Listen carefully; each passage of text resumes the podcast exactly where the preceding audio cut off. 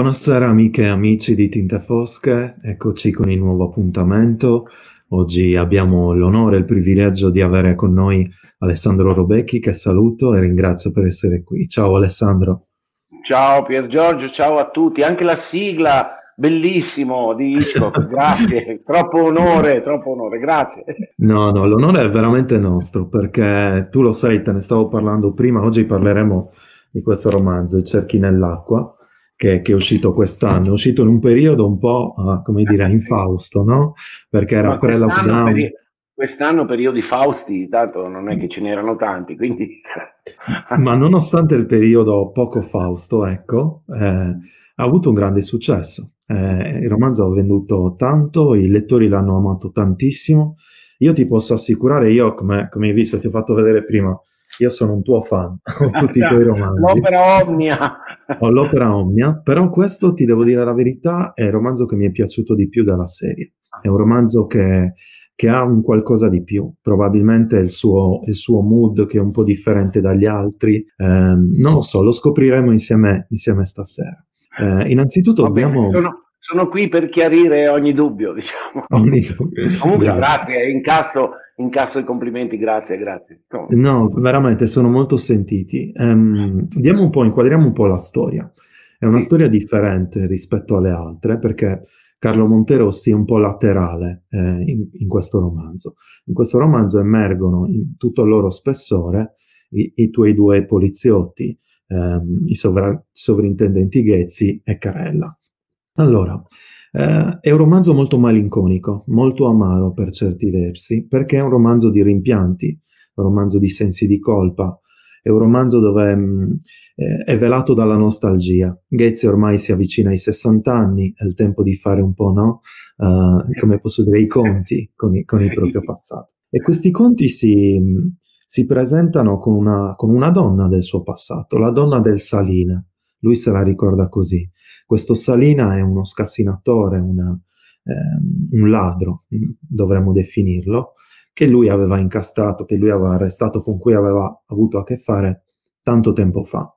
Il suo primo ehm, arresto.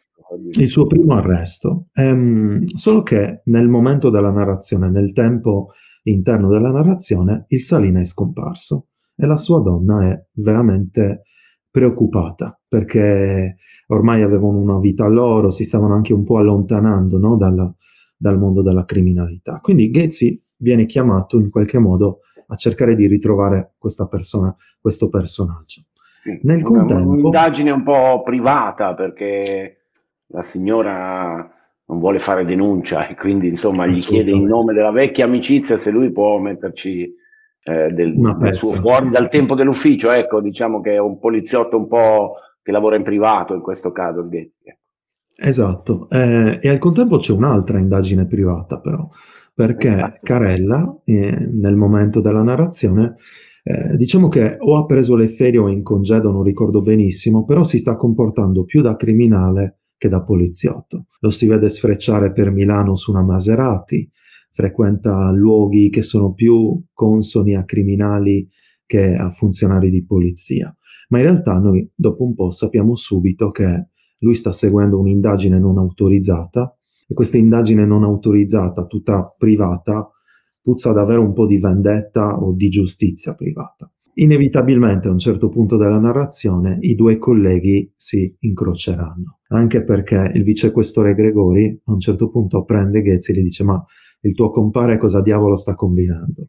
Eh, va, vai a dare un'occhiata perché sento brutte voci eh, e così via. Mm. Allora, la prima domanda che ti voglio fare è questa. Prima ho parlato di amarezza e di malinconia. Ghezzi, che fino a questo momento aveva incarnato la saggezza, la pacatezza, la sensibilità, mm, Monterossi lo definiva una sorta di Moni- Monaco Zen. Nel romanzo si trova invece in qualche modo in un, in un ambiente non suo. Si trova a, a, viaggiare in una linea molto sottile tra legalità e legalità e non è avvezzo a tutto questo. Ci vuoi dire come eh, hai sì. deciso di portarlo su questa strada? Ma eh, sai, eh, comanda sempre un po' la storia, no? E quindi i comportamenti, il mood, eh, viene tutto fuori, fuori da lì. Eh, in tutti i, i, miei libri, più, più o meno, per carità, viene sempre fuori un po' questa come dire, d- distanza che c'è tra la legge e la giustizia, no? Cioè c'è un'incrinatura lì, c'è una crepa nel muro, di qua c'è la legge, di là c'è la giustizia.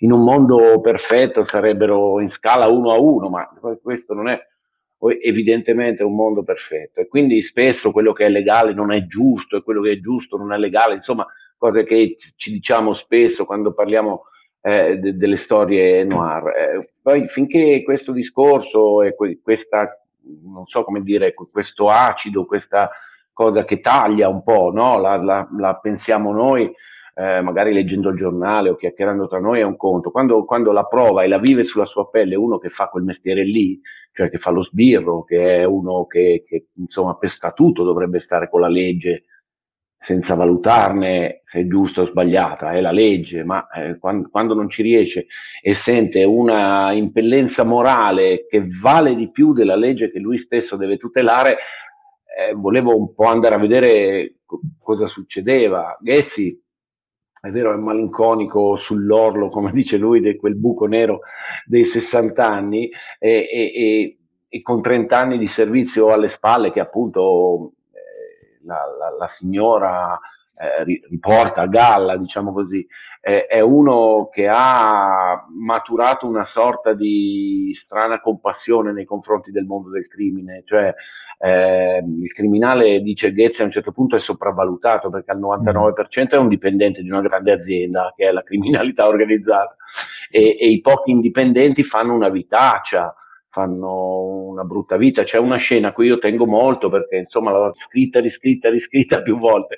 Eh, di quando Ghezzi va a parlare con la figlia di un delinquente, piccolo delinquente, un ladro, insomma, e, e la trova che fa gli orli e i pantaloni in, in, un monolocale in periferia e dice sì, faceva il ladro, ma forse se faceva il tranviere era meglio, perché mm-hmm. insomma io tornavo a casa da scuola, quello era San Vittore, oppure non c'era, oppure stava scappando, insomma e, Ghezzi a un certo punto dice anche se non li prendiamo questi qua il loro ergastolo se lo fanno lo stesso. Quindi diciamo che ha un atteggiamento come dire morbido umanitario nei confronti dei farabuti a cui dà la caccia eppure gliela dà lo stesso ovviamente.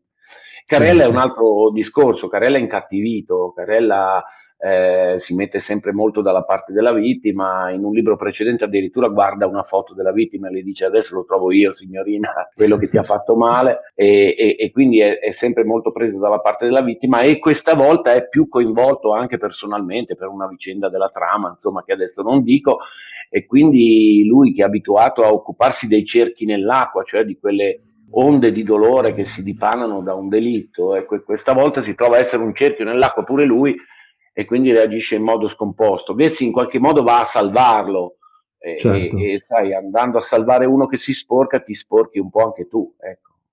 Bellissimo, infatti una, emerge anche Alessandro fortissima l'amicizia tra loro due.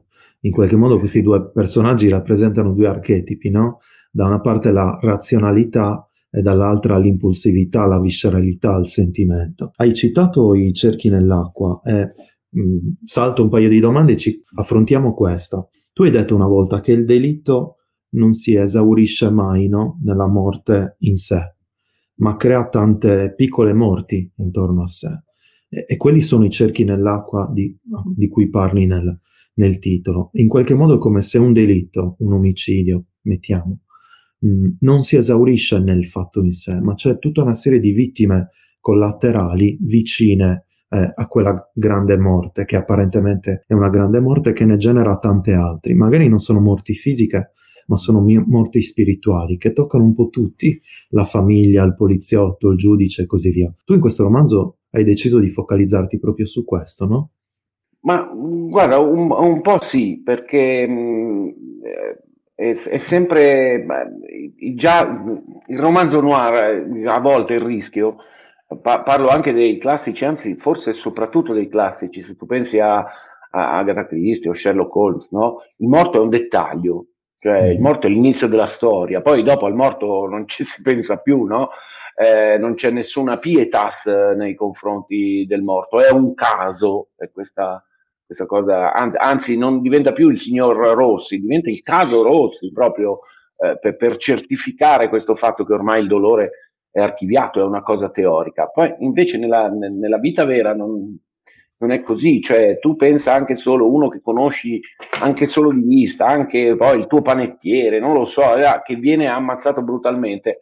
Comunque, eh, siccome non è una cosa che capita tutti i giorni, è una cosa che ti dà, ti cambia un, magari di qualche centimetro però la prospettiva o, o, o, o, il tuo posto nel mondo, figurati quelli che sono vicini, la moglie, i figli. Mm. Ecco, secondo me tutto questo grumo di dolore che si porta dietro un delitto eh, viene indagato poco. Io volevo proprio andarci eh, un po' dentro a vedere. Una delle vittime, tra l'altro, era una che aveva denunciato un delitto e quindi si è fatta tutta la trafila del processo, eh, esatto, eccetera, esatto. eccetera. E quindi c'è anche anche il, la, la, differenza, la differenza abissale certe volte che c'è tra l'ingiustizia che uno subisce e, e, e, e il procedere pachidermico e approssimativo della, della giustizia eh, giudiziaria, diciamo così, cioè quella processuale, no?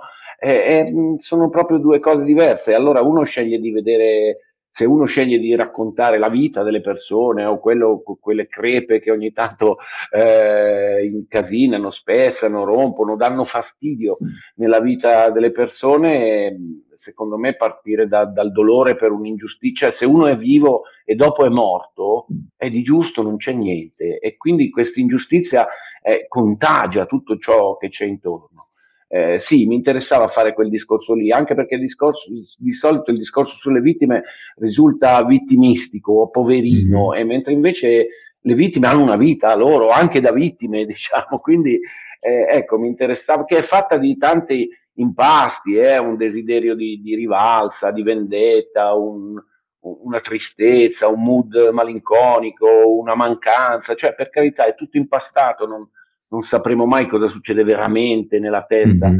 di una persona, però ecco, si può cercare di avvicinarci. Carella ci si avvicina molto, diciamo. Con i suoi metodi un po' più irruenti, diciamo. Eh, sì, sì, a Carella se gli parte la sberla, gli parte la sberla, insomma, è sbirro, è sbirro.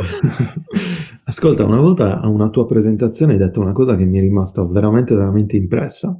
Avevi Porca detto... Miseria.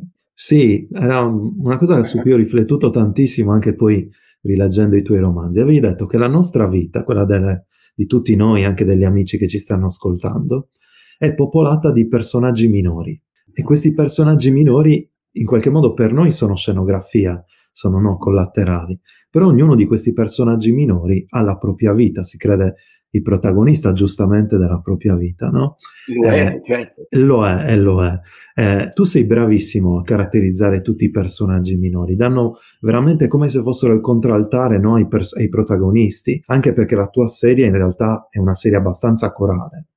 Sì, ma guarda, io eh, sembrano quando davanti a una domanda così uno dovrebbe dare la sua risposta precisa, adesso te la darò, che sembra una teoria, in realtà non è tanto così, cioè i personaggi crescono pezzettino per pezzettino, ogni tanto fanno un saltino, ogni tanto servono nella trama, quindi vengono colorati in un certo modo, però io credo che in generale, eh, in tutte le cose che leggiamo, guardiamo, i personaggi minori hanno una loro potenza.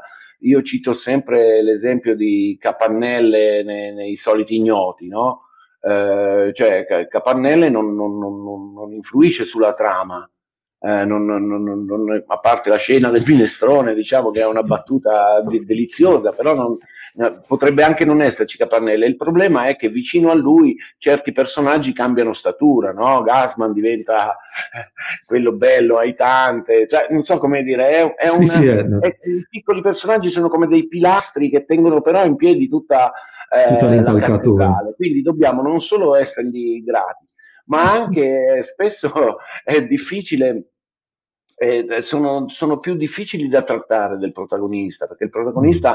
ha tanto spazio, si può contraddire, può dire una cosa, poi può spiegarla in un altro modo. È un personaggio minore, ha le sue scene e in quelle, diciamo così, deve, deve spiegarsi meglio, meglio, che si può. Mi viene in mente una cosa bellissima che, di, del mio scrittore preferito che è Gogol, eh, che a un certo punto nel racconto Il naso eh, deve parlare di un sarto e dice ma io non ne ho voglia, però adesso visto che la moda è che ogni personaggio deve essere presentato e vabbè, eh, parliamo anche del sarto. No? ecco, ogni, ogni, tanto è così, quando compare Catrina o la signora Rosa, insomma, si prendono... Che danno molto spessore, è vero, danno sì, molto sì, spessore. Sì. Ascolta, una cosa credo a te molto cara, o perlomeno emerge molto dai libri.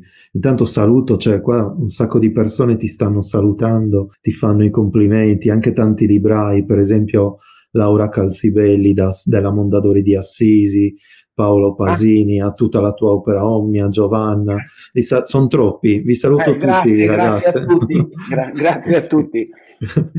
Ascolta, dicevo, agli eroici, come dicevamo prima, agli eroici librai, diciamo. Assolutamente sì. Volevo dire, una delle tue caratteristiche principali, allora facciamo una premessa. Negli ultimi anni, diciamo dal Expo e post-Expo, Milano è sempre stata raccontata con uno storytelling, eh, una narrazione tipica di un posto idilliaco, no? Qui è tutto perfetto, i grattacieli, capitale della moda, capitale della cultura, della finanza, eh, salone del mobile. Qua ogni settimana c'era un salone e così via. Fino, fino a oggi, eh, perché adesso stanno emergendo anche tutte le criticità. Tu invece mh, sei andato un po' contro con questa tua serie, nel senso hai portato avanti una contronarrazione di Milano. Hai detto, è come se avessi detto, ragazzi, occhio, Milano non è esattamente così. Quella che vedete è quella che magari vedete eh, raccontata sui giornali, sulle riviste, però dietro quella Milano ce n'è un'altra molto più oscura, più sommersa, dove le disuguaglianze sono laceranti, dove ci sono interi quartieri, soprattutto periferici, abbandonati un po' a se stessi. In questo romanzo qui, come hai detto prima, la scena no, della, dell'ex criminale che si trova a stirare. Io mi ricordo per esempio un'altra scena in questo romanzo dove Ghezzi trova questa coppia che vive in, in questo piccolissimo appartamento, ti ricordi Alessandro? Sì, sì. Dove, c- no. dove c'è questa immobiliarista che non paga un euro sì, di tasse. Esatto, sì, sì, che loro chiedono una proroga dell'affitto perché lei è incinta e naturalmente no, allora Ghezzi insomma li aiuta, diciamo, da sbirro, gli dà dei consigli. Ma esatto. guarda, eh, eh, questa su Milano è un, è un, discorso un po' spinoso perché eh, il Covid ha cambiato tutto, ha cambiato tutto mm. per tutti e quindi eh, tutto sta cambiando anche per Milano. Però insomma, in soldoni eh, la, la, faccenda è questa, Milano è una città che è stata meravigliosamente raccontata, adesso io di solito faccio un indice dei nomi che non finisce più, ma adesso ti grazio, ma ti dico solo, non so, Bianciardi, Testori, anche senza tirare in ballo Gadda, ma ti metto Iannacci, guarda, ecco, certo. eh, è una città che, Dario Fo, eh, una città che è stata raccontata benissimo. Poi a metà degli anni Ottanta, più o meno, quei maledetti anni Ottanta che non finiranno mai, eh, ha prevalso una narrazione monodimensionale, cioè eh, Milano la moda, Milano il design, i soldi che girano, i, i boschi verticali, eh, i grattacieli, la, le piazze nuove, eh, ingenerando quasi subliminalmente, no? perché quando inizia il telegiornale c'è scritto Milano, pam, e c'è la torre dell'Unicredit, c'è no? Eh, c'è uno scintillio, diciamo, presentato. Questa narrazione è diventata un po' monodimensionale, ai limiti dell'assurdo. Io vedo che quando vado in giro per l'Italia a presentare i libri, diciamo sotto Lodi, ecco, quindi eh, a, sud, a, sud, di Milano, eh, vedo che questa narrazione attecchisce a volte anche involontariamente, no? Milano, i soldi, belle macchine, belle donne, tutti vestiti bene, tutti nel quadrilatero della moda. Ecco, non è così, ma attenzione, eh, dico che non è così, eh, non facendo il giochetto facile, ah poi c'è il Bronx, eh, capito, eh, Italia Gole, il quartiere ghetto, no, c'è un, un, semicentro più che decoroso, ci sono delle periferie anche ben servite, eh, è una, diciamo, una città dove è meglio che premia i vincenti, ecco, mm. come anche Ghezzi a un certo punto dice al Monterossi, no? Lei vince, è un vincente in una città che premia i vincenti e quindi certe cose eh, non le può capire. In realtà stiamo parlando di un posto che ha 3 milioni di persone di giorno e uno e mm. mezzo di notte, quindi è una città che si muove costantemente e che secondo me ha talmente tante contraddizioni e, e, e come dire, chiaroscuri che è sorprendente che, venga raccont- che ne vengano raccontate solo le luci. no? Eh, fa un po' incazzare se sei milanese perché poi ti trovi questa narrazione, poi esci di casa e, non è, e, e, e, vedi, che no, e vedi, che non è così. E poi è un, anche una roba di logica, insomma, perché dove ci sono delle luci molto forti ci sono anche delle ombre molto scure. Il lockdown ce ne ha dato un esempio clamoroso, quando tu per la città vedevi passare solo ambulanze o ragazzi neri che, che portano la cena a, ai milanesi. Ecco, questo certo. probabilmente, forse questo, anzi sicuramente questo cambierà la narrazione di Milano, che, che, però fino a questo momento era questa qui. E quindi sì, sì, c'è bisogno assolutamente di una contronarrazione di Milano che non sia tutta lustrini e paillette, ma anche delle altre cose. Insomma. Ascolta, stando ancora un secondo su Milano, adesso come sai, dopo ogni crisi, solitamente per cercare di andare avanti, di lasciarsi la crisi alle spalle, viene immessa da parte dello Stato una quantità incredibile di liquidità, di soldi, no? Nell'economia legale, nell'economia reale, per cercare di andare avanti, e far andare avanti in qualche modo la città. Noi abbiamo visto che in passato, e Milano forse è stata la capitale in questo, non, questi soldi non è che siano arrivati proprio alle persone giuste, anzi eh, Milano, Milano, è stata utilizzata come lavatrice no, di, di, denaro sporco. Ti fa paura quello che sta per, per accadere se lo guardiamo da un punto di vista antropologi- eh, socio-antropologico, socio-criminale, quindi questa emissione di soldi che arriverà qui? Guarda, eh, sicuramente eh, intanto speriamo che arrivino i soldi veramente perché eh, allora sì, eh, c'è sicuramente un problema di infiltrazione, eh, di riciclaggio, eh, di capitali zozzi che diventano puliti, mm-hmm. eh, perché qui c'è la finanza e qui insomma i soldi poi vanno dove ci sono i soldi, eh, quindi qua essendocene diciamo mediamente più che nel resto del paese è chiaro che molti interessi eh, si riversino qui. Um, io so, tra l'altro non sono nemmeno di quelli che ne usciremo migliori, no? Secondo mm. me ne mm. usciremo a pezzi e tutt'altro che migliori, come si vede peraltro dai, dai segnali come dire, in corso. Non mi sembra che le diseguaglianze sia nel paese che a Milano eh, si stiano riducendo, anzi mi sembra che questa emergenza maledetta eh, le stia ap- aprendo la forbice ancora di più. Quindi eh, dico questo, che eh, sicuramente molto dipenderà da come verranno amministrati, diciamo, ecco, mettiamola così, che l'esempio che ha dato la sanità lombarda in questa, in questa emergenza fa in modo che la parola eccellenza, secondo me, non debba più essere usata in Lombardia per i prossimi 40 anni. Forse nel 2050 possiamo ricominciare a dire l'eccellenza, però ecco, fino allora mi darei una calmata. E, e mi piacerebbe però, nel, nel, come dire, nel, nel mulino che vorrei, ecco, che le, di, che le diseguaglianze si attenuassero un po', anche l'Expo, eh, che sicuramente ha dato una botta alla città, l'ha fatta diventare una città persino turistica, cosa che Milano non era apertamente mai stata, non è arrivato dappertutto, cioè ci sono posti, quartieri, professioni, luoghi dove non è arrivato neanche un centesimo di quella cascata là, no? Eh, ecco, quindi io, la, il mio suggerimento sarebbe apriamo le dighe, apriamo tutte le chiuse eh, e, e, facciamo in modo che se veramente arrivano dei soldi eh, riescano a infilarsi nella vita di tutti, ma però sinceramente te lo dico, non credo che sarà così. ok, ascolta, parliamo invece adesso, allontaniamoci un secondo da Milano, torniamo al libro ehm, e vorrei chiederti qualcosa sul tuo stile letterario. E come ti dicevo prima, quando stavamo facendo le prove tecniche, è riconoscibilissimo. Io ti, riuscirei a riconoscerti se mi dessero 30 romanzi, no? Senza indicarmi l'autore, io ti riconoscerei subito. Ti volevo ah, chiedere. Grazie, questo qua mi fa, grazie, questo è un complimentone. Sì, eh, sì, sì, sì, perché c'è anche questo. Mi fai andare a casa contento stasera. sì, ma te l'ho detto, sono un super fan, quindi oggi è difficile per me calarmi nella veste del presentatore oggettivo, però questa è una cosa che tanti ti hanno riconosciuto, quindi è un qualcosa di oggettivo. Ti volevo chiedere, il, secondo te il tuo stile, in qualche modo, ha subito mh, l'influenza anche del tuo lavoro in radio, in tv, del tuo lavoro di giornalista su Manifesto, su Cuore, um, come autore televisivo. Come, come hai lavorato sul tuo stile? Perché tu comunque, diciamo, non vieni dal poliziesco, quindi in qualche modo no, hai dovuto... No. Ma guarda, io ti, ti, dico, con tutto, io ho fatto, fa, faccio in realtà poi da più di 30 anni il giornalista. È vero che lo faccio in modo insomma un po' bizzarro, prima ho fatto cuore, eh, ho fatto molta la, la radio popolare, insomma molto il critico musicale. Ehm, eh, per l'unità, insomma il corsivista poi di fatto. Quindi questo lo, lo, dico perché anche tutto quello che pensate male dei giornalisti è vero.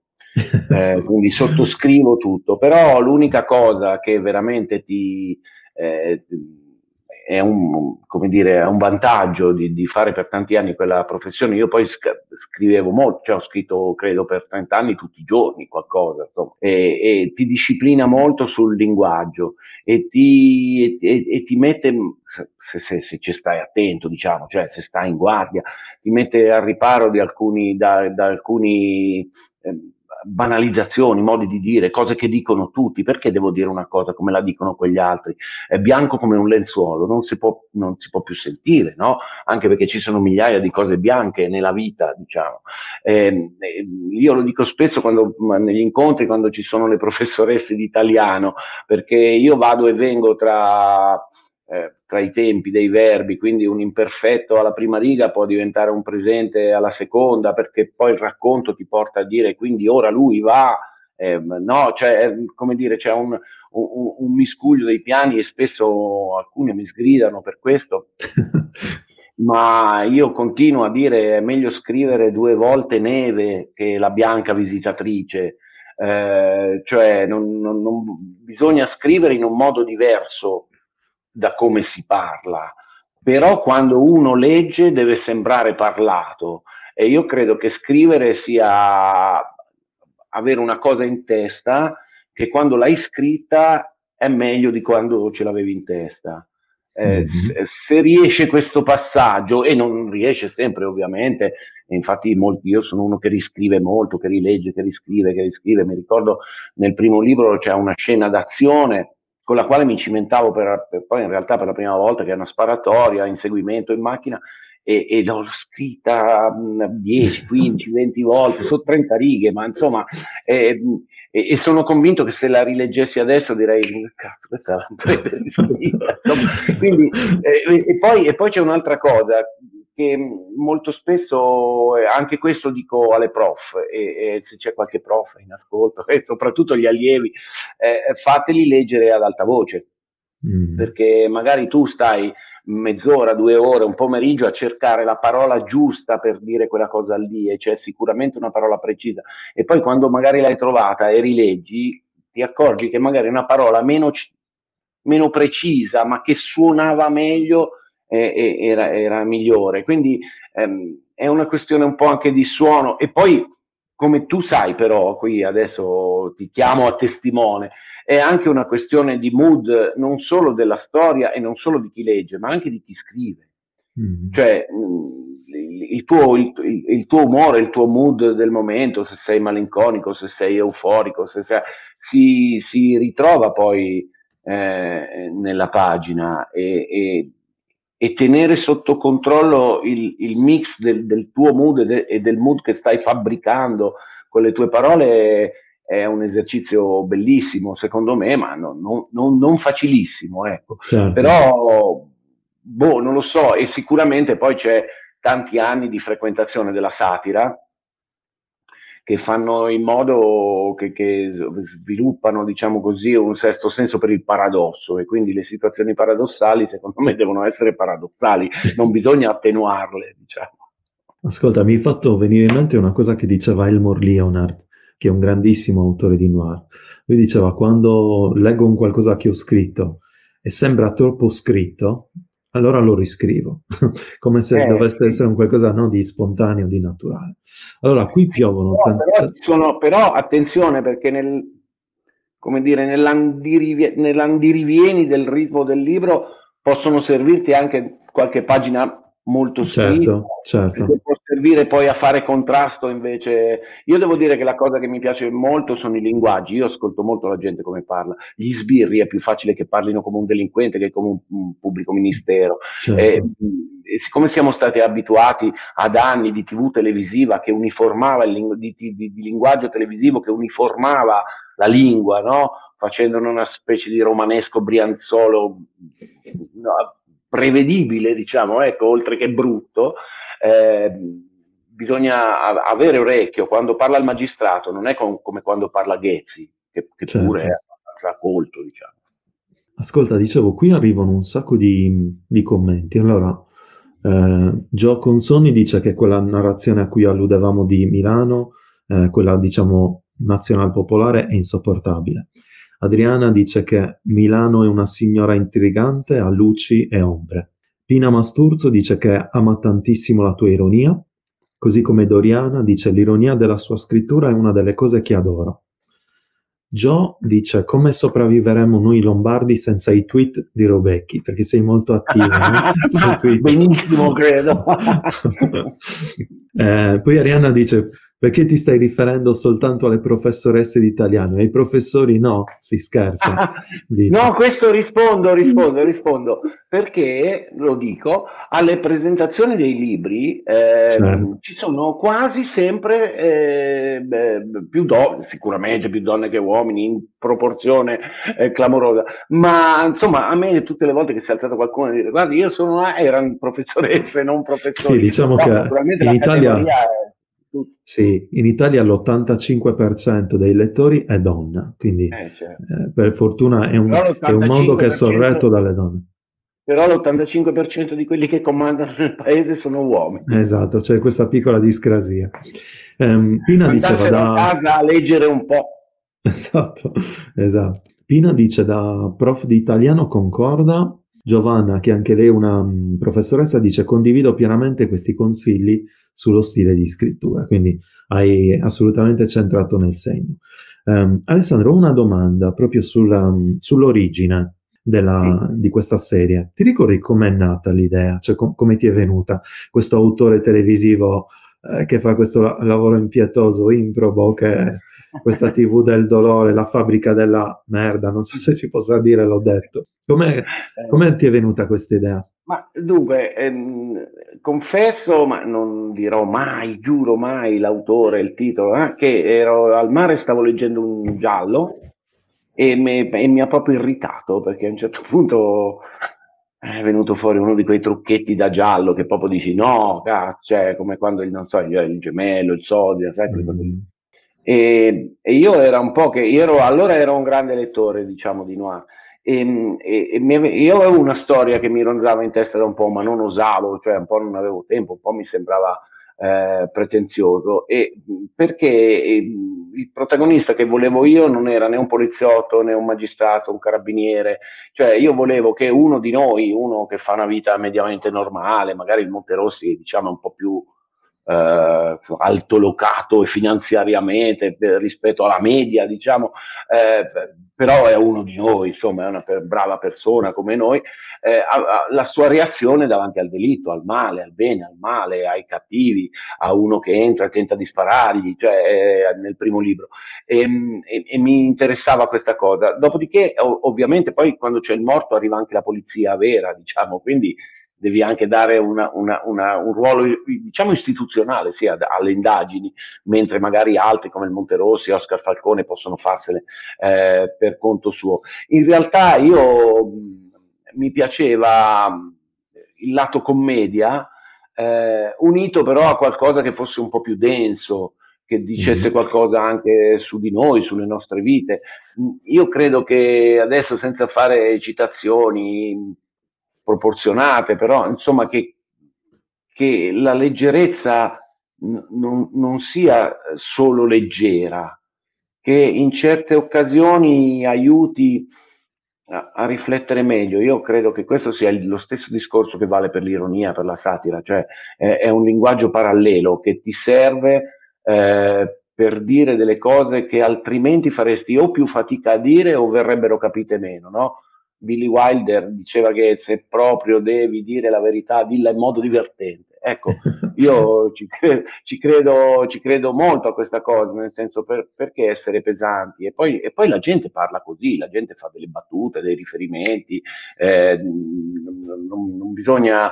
Ehm, sì, cre, credo che, ecco, che le, e lo dico proprio parlando anche dei cerchi nell'acqua, che non è un libro leggero, diciamo, no? Dove questa leggerezza viene un po' meno, però nel, nella lingua, nelle parole che si usano, secondo me un po' ci vuole c'è, sempre, perché stiamo giocando con il lettore, cioè lui il nostro amico nel momento... Un, anche in questa storia c'è un po' del tuo umorismo, eh? magari un po' più cinismo, un po' più black sì. humor, però c'è, emerge. Pavese diceva no, che la letteratura è una difesa contro le offese della vita. Per Robecchi un po' diciamo che l'umorismo è una difesa contro le offese della vita, no? soprattutto in quel contesto.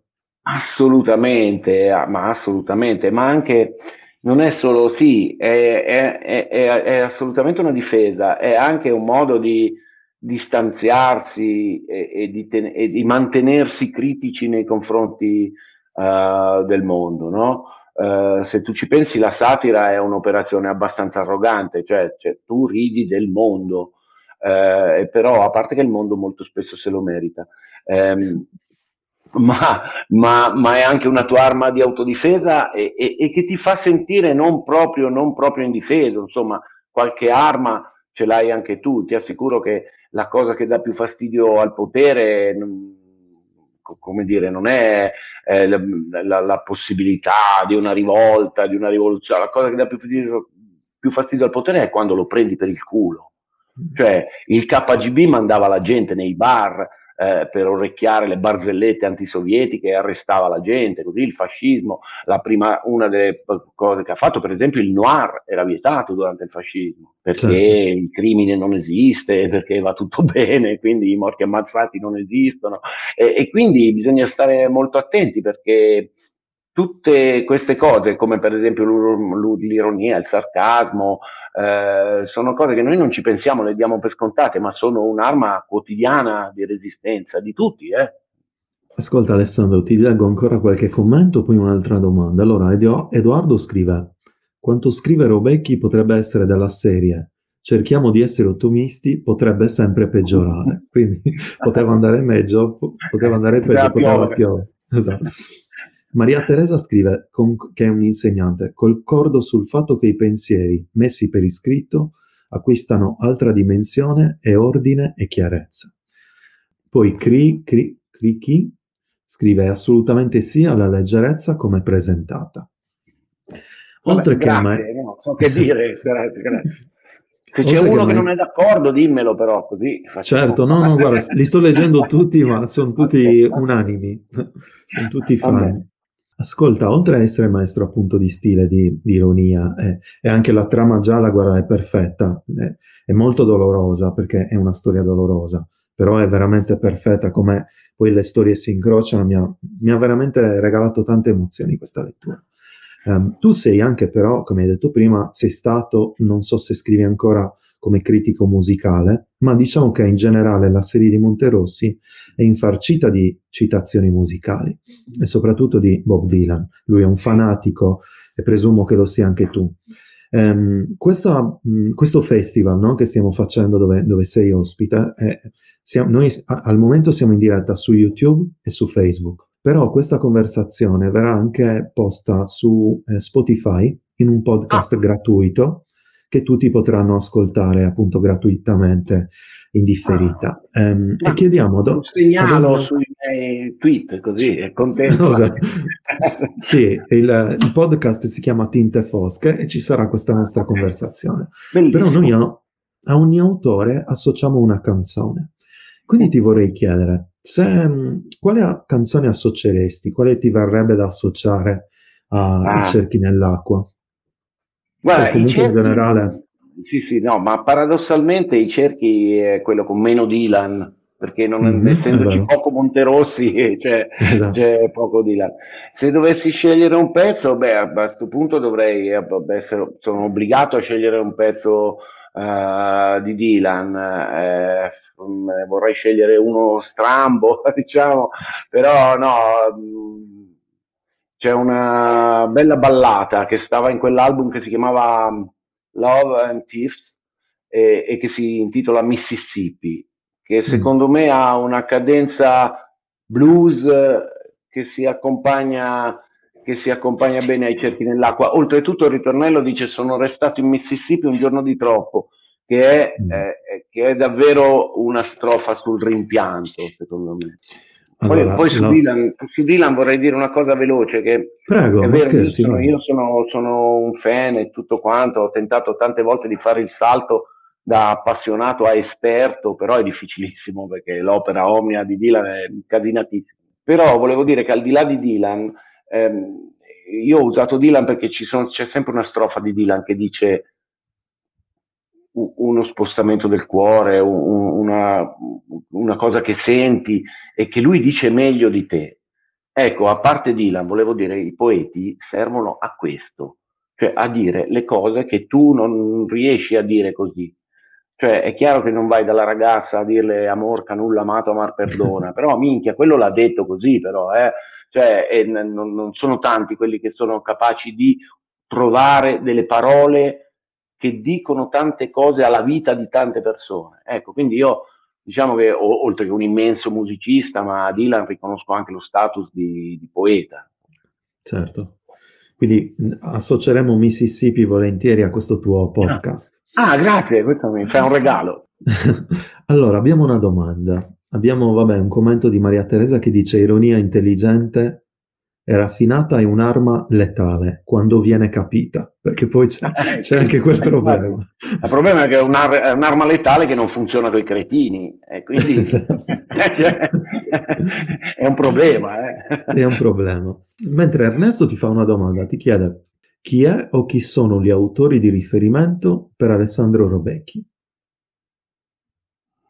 Oddio, eh, è una domanda irrispondibile, nel senso che gli, amo- gli, amori sono tantissimi, cioè nel giallo sicuramente ti metto Chandler, eh, però anche, vabbè, non si può non parlare di Simenon, non si può mm. non, non, citare Izzo oppure dei viventi, io ci metto sicuramente Winslow e, e sicuramente Elroy.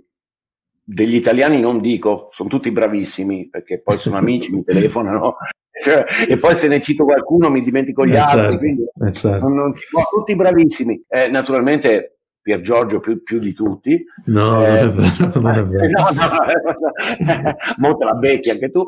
E, ehm, e, ehm, e però, sai, no, cioè io credo che noi eh, siamo tutto quello che abbiamo letto, sentito, fatto, visto, discusso, mm. litigato, e quindi, eh, però credo anche che se io ti dicessi, ah sì, i miei riferimenti letterali sono Gogol, uh, uno ti prenderebbe per matto, uh, sì, per me, Emil Zola, sì, anche, bellissimi, consiglio a tutti Teresa Rachen se volete leggere un giallo, ecco.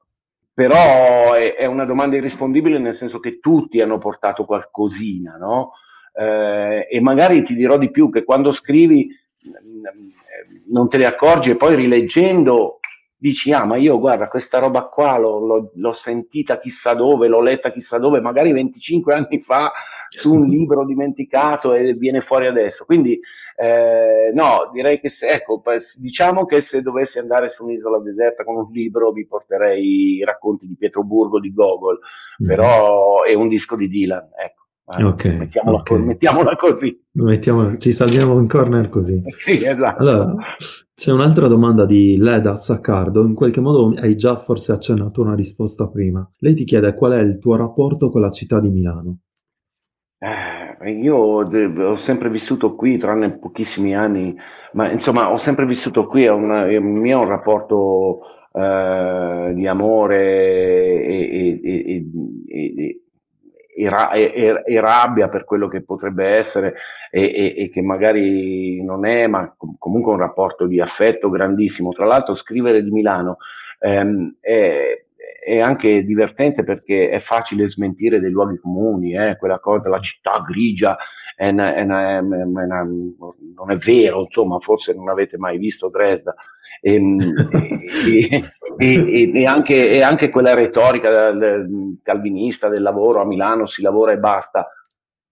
anche quello non è, non è, più del tutto vero. Ma ti dico una cosa, rispondo alla signora, che i, i luoghi comuni su Milano sono talmente radicati che molto spesso in alcune recensioni dei miei libri, anche di recensori molto bravi, eh, eh, c'è sempre un po' quella roba, la nebbia di Milano, la nebbia dei navigli. La, la parola nebbia nei miei libri non c'è mai, perché a Milano da almeno dieci anni la nebbia non c'è mai.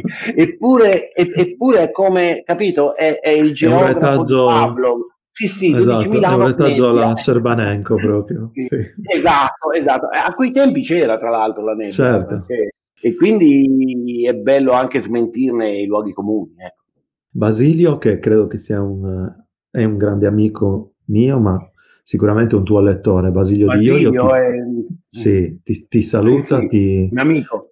Sì, sì, sì. Ascolta, io vorrei, chiedo ai nostri ascoltatori intanto di pensare un'ultima domanda, però vorrei prima di chiudere, perché siamo già purtroppo arrivati quasi alla fine di questa conversazione, chiudere leggendo alcune, l'inizio del romanzo, quando mh, Ghezzi eh, ascolta questo dialogo un po' pian, o meglio, questa, eh, come potrei dire, questo, mh, queste parole un po' retoriche, un po' piagnone di Monterossi e a un certo punto inizia a parlare e dice la sua.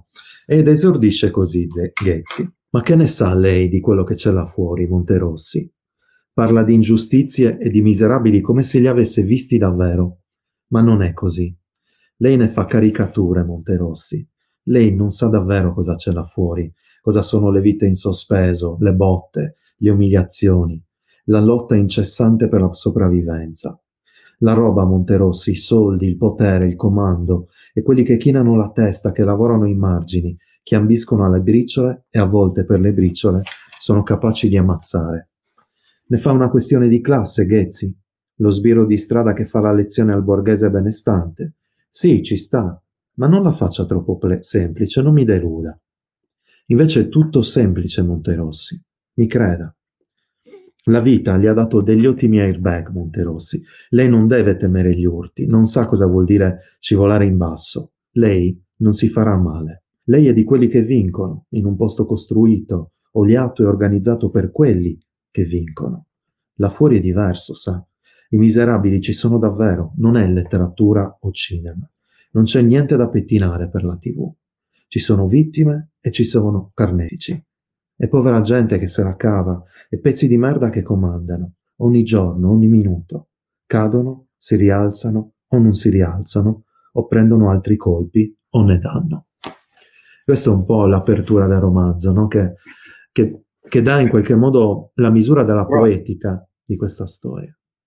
Sì, dà anche la... Eh, sì, no, grazie di questa le, le, mm, lettura, de, è proprio l'inizio, ed è, ed è, un po', anche se Monterossi non compare poco nel romanzo, compare all'inizio alla fine, eh, però mi serviva che ci fosse, proprio per questo discorso del Ghezzi, eh, cioè eh, è come se ci fossero dei mondi paralleli, dove il primo mo- un mondo no, normale, io, te, quelli che lavorano, cioè, insomma, che fanno una vita normale, fingono o, o, non vedono o fingono di non vedere il mondo che sta sotto, che è un mondo veramente di prevaricazioni, di, di, di, di cattiveria, di crudeltà. Eh, cioè, nel, nel, mondo della delinquenza eh, i meccanismi sono esattamente quelli del mondo normale, eh, sono moltiplicati per cento, cioè non ti, non ti, licenziano se fai una cazzata, ti ammazzano, capito? Mm. Cioè, e, e tutto, è mo- è, tutto, è molto più precario, molto più impaurito, molto più ricattabile. E, e, e, uno che fa la vita del Monterossi, ma anche la nostra, diciamo non, non, non può capire cosa c'è là sotto, cosa vuol dire tutti i giorni. Non essere sicuri di arrivare a sera o alla settimana dopo o al mese dopo, chissà come andrà, potrò essere dentro, potrò essere fuori, magari ricco, magari invece eh, sconfitto e spiantato. C'è un darwinismo eh, sociale nel, nell'ambiente della delinquenza che noi non ci immaginiamo nemmeno. E, ed è anche una lezione per il Monterossi, insomma, no? che se ne sta sui suoi divani bianchi a fare la sua eh, bella vita, eh, mentre il Ghezzi, che è un cane da polpaccio, è un poliziotto di strada, eh, il fango se lo becca tutto e ci affonda fino alle ginocchia e quindi quando è invitato nella bella casa del Monterossi a bere il suo whisky costoso, insomma, non si tiene, glielo, glielo dice, ecco, e questo è, è l'ingresso ne, poi nella storia che Ghezzi racconterà a Monterozzi. Esatto. Alessandro, sei stato super generoso, super cortese, io ti ringrazio di cuore per, per questa serata. Ma eh, molto, sa- molto piacere mio. Ma poi, come si dice, capiterà dal vivo, però prima o Ma poi, sì, no? l'appuntamento eh. è a tinte fosche, magari speriamo con il tuo prossimo libro l'anno prossimo dal, dal vivo a Olbia. Ah, sarebbe bellissimo Olbia, quando volete, ci sono, contatemi. allora, io ricordo che um, il libro di, di, Alessandro, questo qui, Cerchi nell'acqua, lo potete acquistare, c'è un link eh, in sovraimpressione eh, indicando la libreria Ubic di Olbia e quindi vi invito a comprarlo perché è davvero un bel libro. Vedo anche Marco, vuoi salutare i nostri amici Marco? Sì, eh, ovviamente volevo ringraziare Alessandro Lubecchi, anche io sono un suo grande fan. Ok, no, non ti sentiamo Adesso più. Non lo sentiamo più. Ok, allora va bene. Che ritorno. Quindi volevo ringraziare Alessandro eh, ehm, e niente, No, noi siamo qua a Olbia, quindi ti aspettiamo a braccia aperte l'anno ah, prossimo. Ah, va bene, grazie, grazie mille. Grazie della, anche della chiacchierata, molto bella. Grazie a te, veramente. E grazie ovviamente a Pier Giorgio che ci ha... Eh, Pier Giorgio che è bravissimo. Ma figurati. Che tra l'altro te li stai facendo tu, Pier Giorgio. Eh sì. In rotazione. Sì. Adesso, bene, grazie. Eh, grazie davvero Alessandro. Noi con grazie i nostri... Mille, grazie. Grazie. Ci, ci vediamo serata. tra poco. Buonasera. Ciao, ci, ci, vediamo tra poco alle 19.30 per, per, i nostri ascoltatori con Tommaso De Lorenzis che ci parlerà del libro che ha curato, il libro di Luigi Bernardi, Atlante Freddo per Rizzoli, ma soprattutto parlerà dell'importanza che ha avuto Luigi Bernardi nella, nell'editoria italiana. Quindi sarà un po' una serata in onore di Luigi Bernardi che purtroppo non c'è più. Grazie di cuore, a presto. Buona serata a tutti.